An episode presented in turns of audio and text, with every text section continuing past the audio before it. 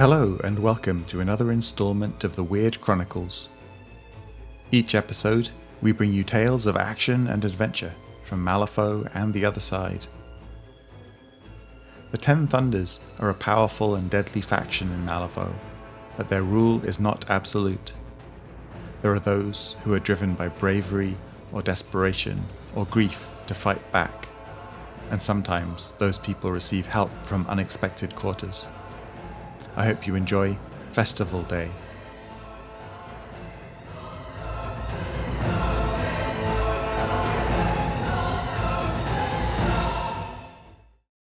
Festival Day by Bob Kuzameski. Kaori ground the ingredients into paste.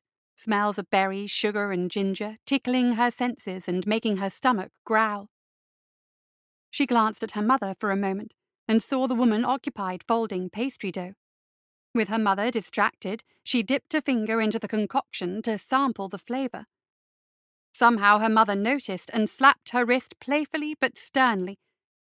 Kaori never understood how her mother seemed to see everything at once. Whenever she asked, Tamako would smile and explain that Kaori would only understand when she grew to become a mother herself. The sharp sting on her wrist brought her focus back to the task at hand. Her work was important, despite its monotony. No child, particularly a curious and active girl like Kaori, wanted to spend the better part of a day staring intently into a pestle, wielding a mortar until both wrists became numb. Though her mother described the task as meditative, Kaori knew it was something else. It was punishment for the sin of being young. Her mind wandered. At eight, there were so many other things she wanted to do. Her eyes strayed from the sweet smelling paste and glanced at the activity around town. Down the street, workers were hanging colourful garland from street lamps.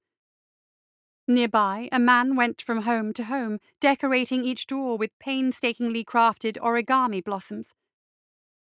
On this day, her drab town exploded with colour. Sometimes Kaori wondered if this display was more vibrant and beautiful than the real flowers used on the other side of the breach. Real flowers wither and die before origami paper loses its luster. How could the two even compare? Not that she could remember much about the real world. She'd been Malifaux side for most of her life. Glimpses of a previous life occasionally drifted through her mind, but she had no control over what images came or when they'd happen. Sometimes it was a smell that would waft into her window, and she'd remember her daddy's smell whenever he held her. The sweat of hard work, mixed with the soap he used to try and wash it away. Other times it was taste. Food was often different here. Sometimes better, usually worse. The Michiko fruit that she worked into jam being one exception. She pitied the real world that they should not taste its succulence. Soon her mother would fold the paste into the dough she was making, and tomorrow hundreds of flaky pastries would please everyone at the Mishiko Blossom Festival. The very idea of it made her stomach growl, this time audibly. Her mother smiled, knowing what questions Kaori would ask. The girls' inquiries were part of the annual ritual, every bit a part of the celebration as the festival itself. Mamma? Kaori asked, turning to face her mother. Why can't we make a batch tonight? Just for us? Her eyes were wide and hopeful. She willed her mother to provide the answer she wanted. Her mother simply shook her head. No, Kiki, she said with disappointed patience. Tamako's strictness was born from her own upbringing and out of necessity. The instinct of a widow and mother to protect her child and to raise a good and honest woman. Her stern demeanour concealed an inner softness. Letting her daughter down was an unwelcome task, one that brought her sadness. It's tradition to wait until the festival begins, partaking in food as both a celebration of the day and a shared experience with our community. It would be wrong of us to eat some now and short others of their share. Kaori bore a petulant expression, despite anticipating the answer. Tradition was something she still didn't quite understand, even though she tried to adhere to it. What's so important about this festival, anyway? she muttered, Her mother considered her answer carefully, turning away from kneading dough to look at her daughter. Well, Kiki, we are short on time, but I will do my best to explain it. Tradition binds community. It ties people together by creating culture. In our homeland, the Asian community shares many such traditions to remind us that we are one people. Here in Malifaux, the Michiko Blossom Festival is our own, a celebration not honored in our homeland. Michiko's birth was monumental when we immigrated through the breach. It gave us cause for hope and something to celebrate together. It is our very own, and so is that much more special. Do you understand, little one? Kaori nodded, though in truth was only trying to grasp what her mother said. Like most of the community, she did look forward to the celebration. There would be games, laughter, music, art, and food. People would be universally happy, if just for one day. She could not understand all of what her mother said, but grasped that tradition was a good thing. Tell me the story, she said as she turned her attention back to paste. This too was part of the tradition. Of course, Kiki, Tamako said. Michiko was the firstborn child to our community after we moved here. Settling this land did not go well for us, for anyone really. This land is harsh and difficult to tame, but there is great wealth for those who succeed. Hope for a better life brought us here, but only a few of us will find it. Michiko's birth represented the birth of hope for our burgeoning community. Seeing a child come into this world, born of this world, brought a sense of normalcy and thoughts of a bright future. Little did we know that this girl's birth was just the first miracle she would bring to us. Kaori knew that part of the tale. As a younger child, she was content to celebrate Michiko's birthday. Now that she considered herself a big girl, she wanted to know more. Where is Michiko now? she asked. Can I play with her? Her mother smiled.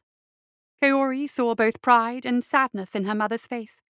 She was proud of her daughter's desire to know, but the melancholy in her eyes spoke of a poor end to the tale. Suddenly, Kaori wasn't sure she wanted to hear the rest. She ground the paste more forcefully, steeling herself for the rest of what her mother had to say. Remember what I said, about how difficult this world is, how not everyone succeeds. She asked in a solemn tone. Michiko's parents did not find fortune here. Her father died several years after. His work in the mines caked his lungs with dust, and one day choked off his breath completely. Much like it did to your father. Kaori refused to look at her mother, hearing the tears in Tamako's voice. She choked up whenever discussing her husband. Without his money, Michiko's mother couldn't remain here. She decided it was time to move back across the breach and return to family in the homeland. The young girl would have none of it, insistent on staying in the only world she'd ever known. No words could convince her to go. One night, Michiko ran away, deep into the woods. She was never seen again. Kaori's head filled with questions and wonder. Where could she have gone? Did she ever turn up? Maybe I should go look for her, she thought. Her mother continued, addressing the girl's thoughts. She is long gone, Kiki. I know how your mind works, my sweet. She was five when she fled, certain to perish on her own. People searched for a few years more, but never found her. Eventually, her mother returned to the other side, without her husband or her daughter. A woman now broken by loss, a casualty of Malifaux.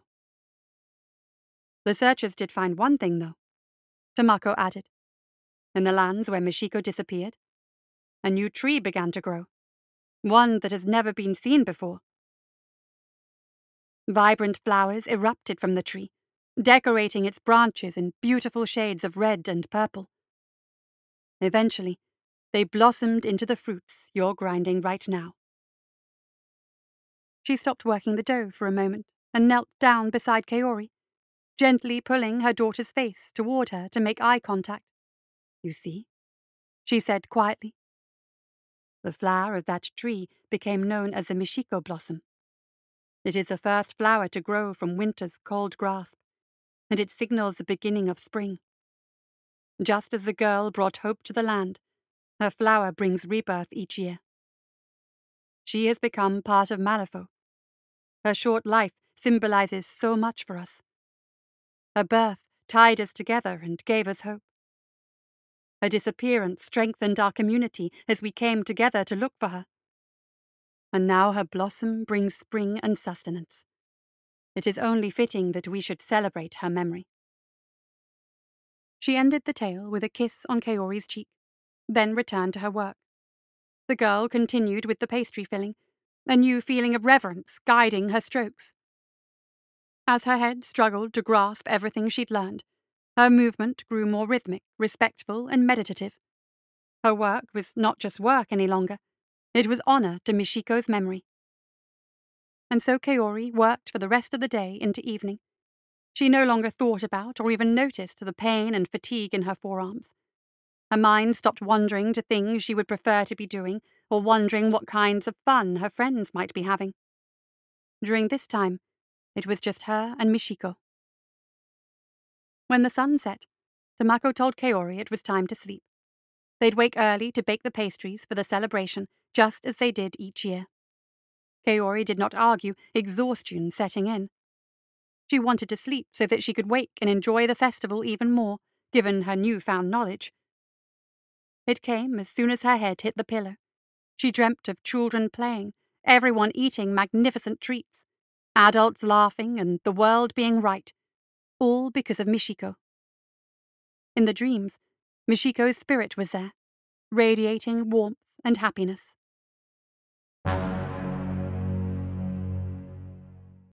The morning sun woke her with a start. She should not still be asleep. Her mother needed her help in the kitchen before dawn's light. It was unlike Tamako to let the girl sleep in. Kaori threw on a robe and rushed to the kitchen, alarmed that she could not smell the sweets baking as she went. When she got to the kitchen, her mother was not there. The stove was cold, and the pastry dough smelled slightly sour. Concerned that her mother must have overslept as well, she rushed to Tamako's bedroom. When she flung the door open, a scene of horror accosted her eyes and burned grisly memories into her brain. Her mother's body lay in bed, twisted and contorted in impossible ways. Blood covered the sheets, pillows, and bedspread even, as it continuously oozed from deep gashes that peppered the woman's body. In the rare uncut places, Purple and red welts adorned her skin with the unmistakable patterns that Kaori recognized as knuckles. She attempted to rouse her mother, but Tamako was unresponsive. With howls of sorrow and fear, Kaori ran toward Tamako's window, intending to open it and scream into the morning sun. Terrified thoughts stopped her from doing so. The first was the thought of the bruises on her mother's flesh.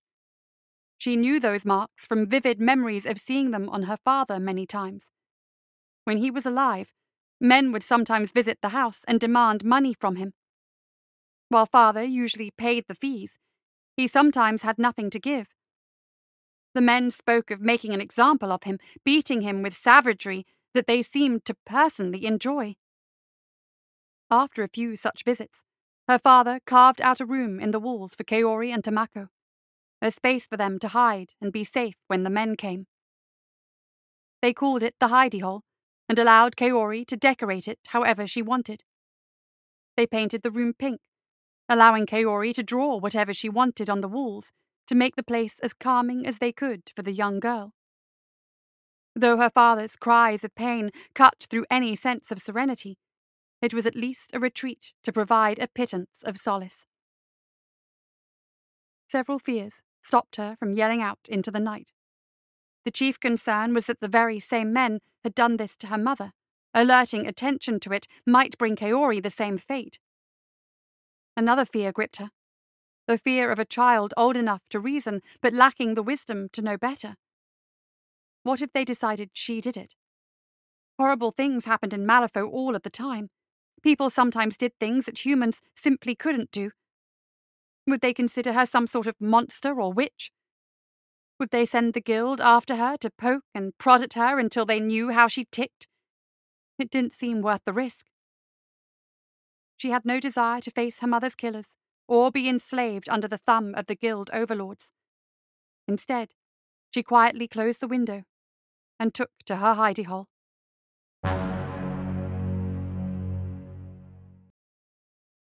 She was still tucked away when the lawmen came. They looked around the house and discussed what had likely happened. They said that one of the neighbors reported something suspicious when Tamako did not attend the festival. She heard them investigate for a while and listened to what they discussed. Though she could not catch each word, she gathered that the same men that sometimes attacked her dad also demanded money from her mother. The guild officers said they did it to a lot of people in town. They called them the Ten Thunders and said that everyone in town would be too afraid of them to cooperate and help find her mother's killer. One of them didn't even intend to ask around. He told the other that the Thunders had sent a very powerful message by making an example of Tamako on a day of celebration. The two officers then agreed to go looking for Kaori. They intended to bring her to the orphanage. When they left, Kaori went over their conversation in her head. At first, she was angry that they would not at least ask around town for information. Scared lips never open, Tamako had once told her. If people were afraid of what happened to her mother, they wouldn't be much help to the officers. She had to admit that the officers were probably right. Amongst the jumble of thoughts that filled Kaori's mind, her mind kept coming back to one orphanage. No one that spoke of the place did so above a whisper. Its reputation for cruelty and inhumanity trumped even that of the jails. Though Marco had never threatened her with it, many parents used tales of the institution to convince their children how lucky they were to have parents. Some even went so far as to threaten their children saying they'd move back through the breach and leave the kids behind for the orphanage if they misbehaved. Kaori's eyes welled with tears, and her heart raced with panic. What if I end up in that awful place? What if no one finds out who did this? How will I go on, Mamma? At her age, she didn't know the words for vengeance or revenge, but she felt the raw emotions just the same. She wanted whoever had hurt her mum to feel that same hurt. Grief over Tamako's death, anger at the killers, and fear of life in an orphanage overtaxed Kaori's brain and sapped her energy. Though she tried to figure out what to do, she hid away for hours and cried. Eventually, sleep overtook her.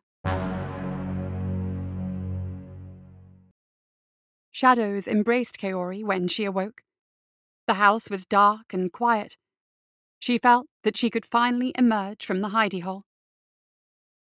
She went into Tamako's room, but the mortician had been and gone. Through the bedroom window, Kaori saw that the festival was still underway, though there seemed to be little participation and absolutely no revelry. People conversed quietly, often casting glances toward her house.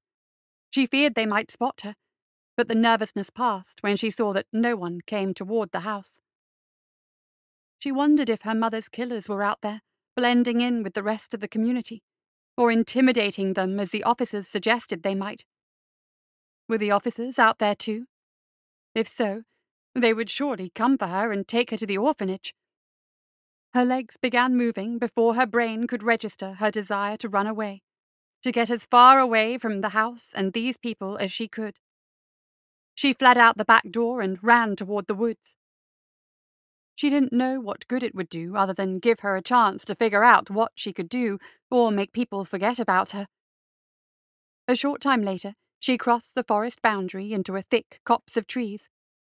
Scary even during the day, the wood seemed especially haunted and foreboding at night. Even small trees towered over little Kaori, and every branch seemed to be reaching out for her. She found the courage to press deeper, running as fast as she could without running into a tree. Having dodged under a number of low branches and climbed over fallen trees, her legs eventually began to burn, and she needed rest. She staggered to the ground, leaning with her back against a large oak tree. She slid down the trunk until she was sitting amongst its roots. The rough bark felt cold, which brought her some sense of comfort. She was sweating from fear and exertion. The tree's cold touch and the night's chill air served to help her regain some of her energy. The darkness was not as calming. She listened to the alien sounds of the forest and knew that she was completely alone. Running away was impulsive, and she hadn't considered how scared she might become. Things lived out here, they moved. She hadn't recognized the dangers until she sat and listened. The moments of silence she endured were deeply quiet. No voices drifted in through windows, and the woods lacked the familiar sounds of her mother moving about the house. What she did hear was completely unrecognizable to her. Periods of silence made her sob with mourning. Sudden noises brought tears of terror. She considered running back to town. Maybe someone would help. Maybe the orphanage wouldn't be as bad as people said. Sitting against that tree, she debated for hours on what to do. What difference does it make? None of those people can bring Mamma back. There's nothing there for me. The thought of living in a world where there were a million faces and none of them were her mother's, became too much to bear. She'd rather her life be forfeit. At least here she had freedom. She would not suffer painful reminders of her mother at every turn. Especially if I die, she thought, which will probably happen pretty soon out here. She lost track of time as she grieved at the base of the massive oak. When the sun's rays began to creep through the trees, she beheld the beauty of the forest for the first time. Golden light highlighted leaves of every shade of green, making the trees glow majestically. Her tears dried immediately. She was sure this was a sign. She'd not been attacked by some kind of animal, had made it through the night, and was rewarded with a sight that she could not have even imagined. Something now told her that she had found safe haven. Hunger pangs focused her attention on the more immediate need to find food. She knew little about the woodlands, but recalled something about berries, nuts, and mushrooms gathered in the forest and brought to town. She set out in search of something. It didn't take her long to find a tree covered with some sort of red fruit. Its branches were so laden with berries that they nearly touched the ground. Kaori could eat here for days if need be. She approached the tree and plucked one of the succulent fruits from the limb and inhaled its smell. It was both sweet and sour, with overtones that reminded her of an apple. When she opened her mouth to take a bite, a large blackbird swooped down from the sky and knocked it from her hand. The bird landed on the branch as Kaori fell and scrambled back from the tree.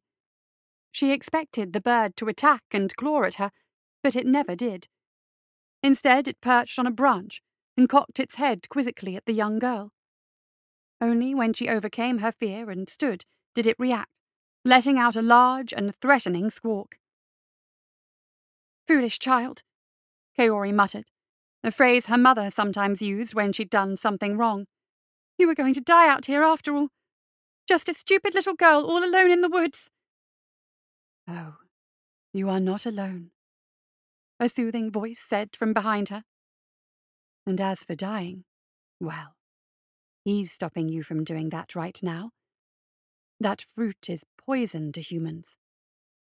You wouldn't last a week after eating one. Kaori jumped. She turned quickly and saw a young woman walking out of the woods. In her panic, it actually looked like the woman was moving through the trees, phasing into and then out of the trunks. Her complexion was pale, and a glowing light around her reminded Kaori of the sun coming through the trees. In this case, the light came directly from the girl. She smiled at Kaori. The smile contained such warmth and love that it immediately set Kaori at ease. She felt a connection immediately. You are Mishiko, Kaori said, somehow certain she was right. The girl nodded and moved closer. She radiated beauty, her face that of a young woman just past her teenage years. Smooth skin and long hair cradled her face as it cascaded its way down to her hips. She wore a flowing dress intricately embroidered with vines and maple leaves. The broken ground, covered with acorns, sticks, and protruding tree roots, did not seem to bother her bare feet.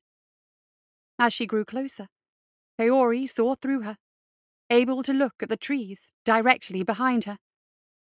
You're dead, she said factually and without a hint of fear. Mishiko smiled. I am a spirit, she began to explain, but I am not dead. The look of confusion on Kaori's face drew another smile. I chose to be what I am. The spirit of nature watched over me when I fled here, a bit younger than you are now. It spoke to me, offering me a chance to join my soul with it. I did. And I became a spirit, one with the forest and its creatures. We are all bound together. What does that mean? Did it hurt? Kaori asked. Not at all, Mishiko answered. I simply ceased to be a human. I left my body behind, which became the tree you know as the Mishiko blossom. In my new form, I can communicate with the creatures and plants all around me. As if to prove her point, a family of foxes entered the clearing and began to play. When Mishiko asked them to introduce themselves to Kaori, they began to play around her ankles. If I can see you, does that mean I am a spirit? Kaori asked, surprised at how hopeful she sounded. She wanted to be able to communicate with the forest around her as well. No, not yet. When you are ready, the spirit of nature intends to ask you to join it also. When that happens, should you choose to, you can be as I am, Mishiko answered. Kaori watched as she quickly changed into a young child, and then into an old woman. You will be timeless, appearing as you choose. You will know every creature in this wood. But that time is not now, she continued. There is something you must do first. She changed herself back into the young woman that first appeared. A look of sadness came across her face. Your mother's death must be avenged. Until then, you are too strongly tied to the mortal world, and will not be able to renounce your previous form. Kaori's eyes welled with tears at the memory of her mother. Meeting Mishiko filled her minds with hundreds of questions and a sense of awe that served to distract her from grief. The pain came back mercilessly when Mishiko spoke of her mother. I am so sorry, Mishiko added. I didn't mean to bring your pain rushing back in so suddenly. Kaori looked confused. How could she know how I feel? I am a part of you now, for as long as you'll have me, Mishiko answered. Our spirits are intertwined. How? I won't pretend I understand. There is still much for me to learn about being a nature spirit. I know only that when you spoke of me in reverence yesterday, when you thought so deeply of me and meditated as you worked, your spirit called to mine. I've been with you since, helping to keep you safe. You couldn't help my mother, Kaori spat out, more harshly than intended. Mishiko shook her head sadly. I can commune with the spirits of the woods, but can do little in the human world. When you ran here, to my sanctuary, I was able to help. But I think I can also help you bring justice to the murderers. Kaori said nothing at first, trying to make sense of what was happening. Is this real? Am I still asleep, dreaming? Am I also dead and this is the afterlife? Though she knew the answers, Mishiko said nothing. She understood that the girl needed time to adjust. Instead, she asked a number of creatures in the area to gather berries for Kaori. After several minutes, they began to lay offerings at Kaori's feet, and she began to eat them. Though still hungry, the fruit provided some sustenance and replenished her energy. She remained silent for a few moments longer, considering what Mishiko had suggested. How would we bring justice? Kaori asked. I don't know who did it. Not the individual, Mishiko answered. But you do know others that are connected. I saw the memories of your father's past. We will start with them. I have already asked some of my flying friends to look for those particular men. When we know where to find them, we will get the information we need. But they will not speak, Kaori said. Even the people who hate those men will not help. They are too scared. A wicked grin crossed Michiko's face. Nature can be a comforting and wondrous place, she said. It can also be vicious and deadly. We will give them something to fear even more. How do I do it? Kaori asked as she finished packing the mud, stones, and branches into a large mound. She grasped sticks in both hands and laid down on the ground she'd just built up. You're going to go to sleep, Michiko explained. When you do, you'll think of nothing but how the mud feels on your skin, how it smells, and how the sticks feel in your hands. That's it. I will impart some of your spirit into the golem, channeling your anger through it. Kaori closed her eyes to let sleep come, but her inquisitive mind immediately thought of another question. Why are you helping me? she asked. Though they may not have been the same men, people like them harmed my own father. Michiko answered with sadness. They took his money or beat him, much as you've described. They've done it to countless people in our community, if not for them, you and I may have had peaceful childhoods and normal lives.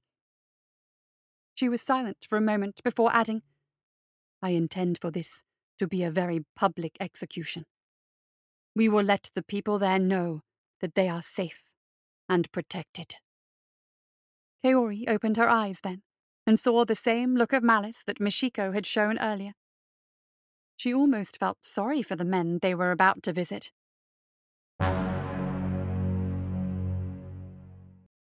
Sleep came quickly after she again closed her eyes, courtesy of the herbs Michiko had given her. Though she knew her body remained in place, she could feel aspects of her spirit become one with the earth below. Within a few minutes, she discovered that she could manipulate the mound, creating the golem Michiko instructed her to make. She pushed mud and rock into a humanoid shape and arranged the sticks into claws on her hands. She could not believe the power that coursed through her as she stood and began to move. The anger and grief that Michiko infused with this creature made her inhumanly strong. It was a suit of earthen armor, and it made Kaori feel invincible.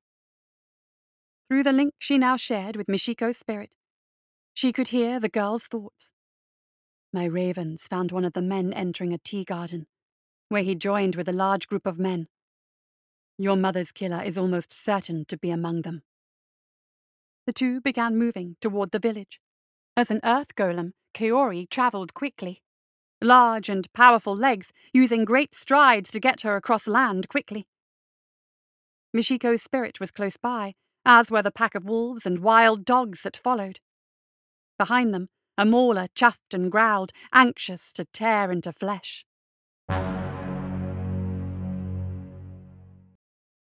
Aiko was the first to spot Nature's army as they came charging out of the woods. She stopped working her loom and stared dumbfounded at a massive moving mountain that walked on two legs. The apparition that travelled by its side peeled off and began to come toward her, a pack of wolves behind it. Despite initial terror, she felt somehow soothed as the spirit grew closer.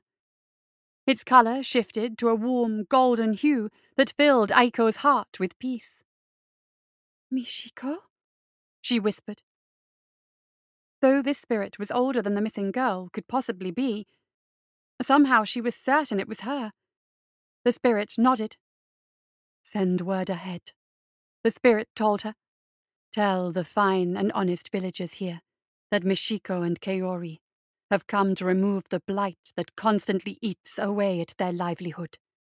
Tell them to stay away from Hayato's tea garden today. Remind them that what we do here, we do for Tamako's memory, and as a benefit to you all. Aiko nodded, a slight sense of relief and satisfaction bringing lightness to her heart. She ran from door to door, relaying the message that the town was about to be cleansed.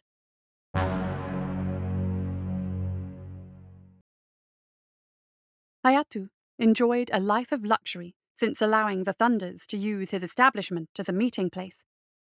Not only did he avoid paying protection money, he sometimes profited from the men when they gathered for their private meetings, as they did today.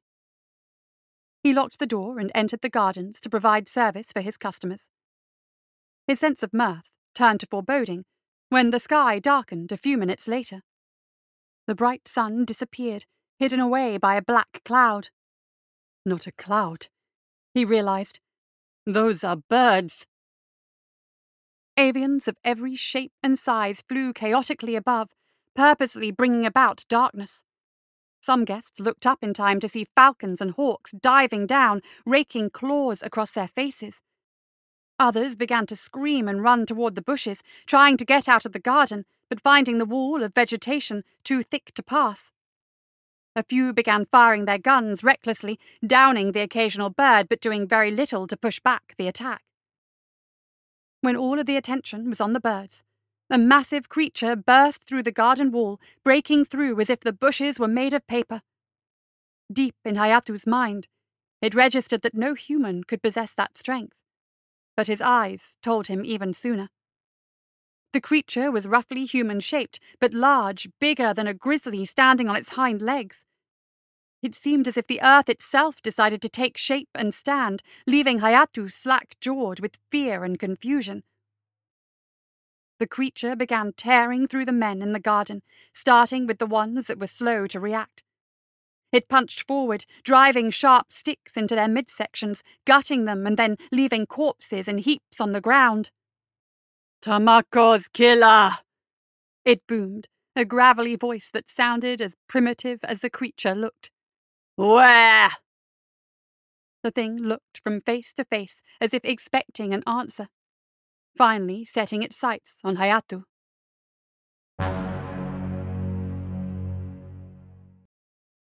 Kaori felt only hatred as she slaughtered the criminals, taking a small amount of delight in recognizing a particular face as one of her father's tormentors. It was not enough. She wanted vengeance for her mother most of all. No one answered her bellowed command, but she soon smelled the pungent smell of human urine coming from the tea master. He had the weakest of will amongst these men. He would talk. She moved toward him, ignoring his repeated proclamations that he was not a murderer. While she pushed her way through the men, she began to feel the stinging jabs of knives piercing her side, but found them to be mostly just an annoyance. Her spirit felt real pain a moment later, when a bullet exploded through her chest, leaving a massive hole in her torso. She roared with rage and looked at the man who'd shot her. She plucked a large stone from somewhere in her leg and hurled it at the shooter. It hit him hard enough to reward Kaori's ears with the satisfying crunch of his skull breaking. In her peripheral vision, she could see some men trying to flee through the damaged garden wall, where they were met by Michiko and her wolves. Screams of agony became a pleasing chorus as the wolves tore them apart slowly. No one escapes, Michiko communicated to her. Kaori turned back to Hayato. Where? She demanded. He said nothing, but his eyes gave the answer when he glanced toward a large man coming toward her, unafraid. He carried a sword in each hand. He spun them gracefully with the movement of a master. A moment later, he charged. The killer was fast and agile, ducking under her arm as she tried to gore him. Both blades swept upward, cutting off what passed for Kaori's hand. She'd lost the deadly stick she wielded as a weapon. The intensity of the pain surprised her. She heard herself wail as she flinched away from the man. He smiled in satisfaction. When the other gang members saw one of their men knock the creature back, it bolstered their courage, and many stepped forward to join the attack. She heard many shots ring out, feeling only a few enter burn into her core. Though the birds of prey were doing what they could to distract the shooters, it wasn't enough. Kaori was having trouble maintaining her balance. She needed to end the fight quickly. Pushing his advantage, the man sliced with one blade, cutting deeply into her leg. Though the blade moved through the mud with ease, a solid branch brought it to a halt, before it could sever the limb. It brought the man close enough for her to retaliate, and she clubbed him with her injured arm. The blow struck soundly, with audibly snapping bone in his arm. The sword he'd held in that hand fell to the ground below. He scrambled back and looked at the thing he was fighting. What's Tamako to you, anyway? He asked. She's just another peasant too dumb to do as she's told. The Kaori thing took a step toward him and roared in his face. Mother! He laughed and yelled out, Little girl, I don't know how you are controlling this thing, but once I put your puppet down, I'm coming for you. He lunged upward, pushing the blade through her head and knocking her down with his weight. It was his fatal mistake, she immediately realized. While he sat atop her, pinning her to the ground and chopping away at her with his blade, she began to reform the golem's structure. She enveloped him with mud while simultaneously melding with the ground. By the time he realized he was engulfed, he was too hindered to move. He screamed in horror at what was happening to him. Kaori brought her spirit deeper and deeper, pulling him further down into the ground. She was the garden. She could feel everything around her. She was large enough to pull him under, suffocating him completely.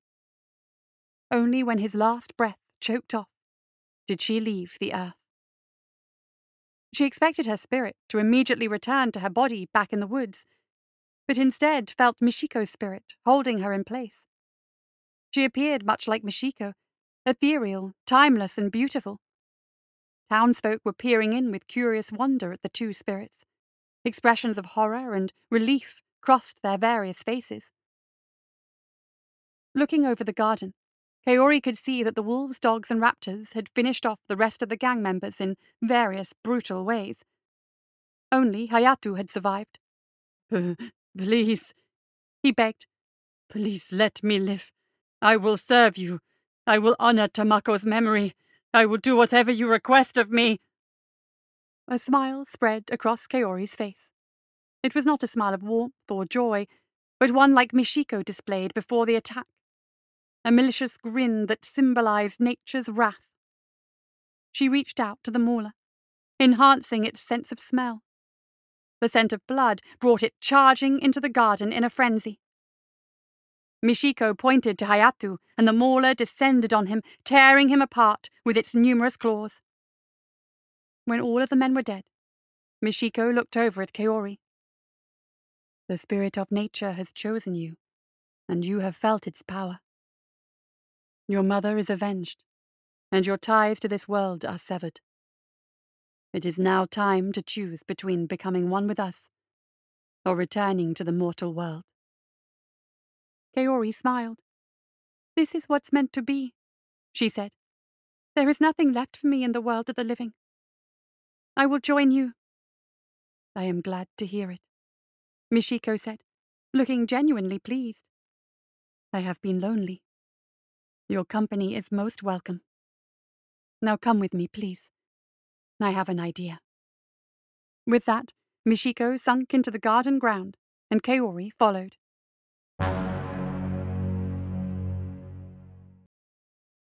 A few years later, children danced and sang around the tree in celebration of the Michiko Blossom Festival. It was an unusual tree with a trunk that twisted and curved upward to form what most would call a feminine shape.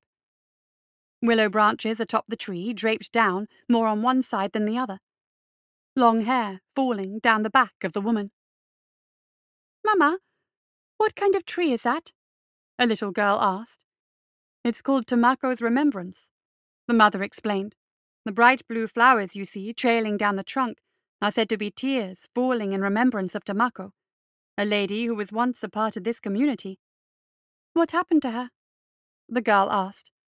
It's an amazing story about three people that made our town a better place but it is not one you are old enough yet to understand. The woman explained patiently. For now, just know that to be near this tree and to visit this garden will always bring you feelings of peace and safety.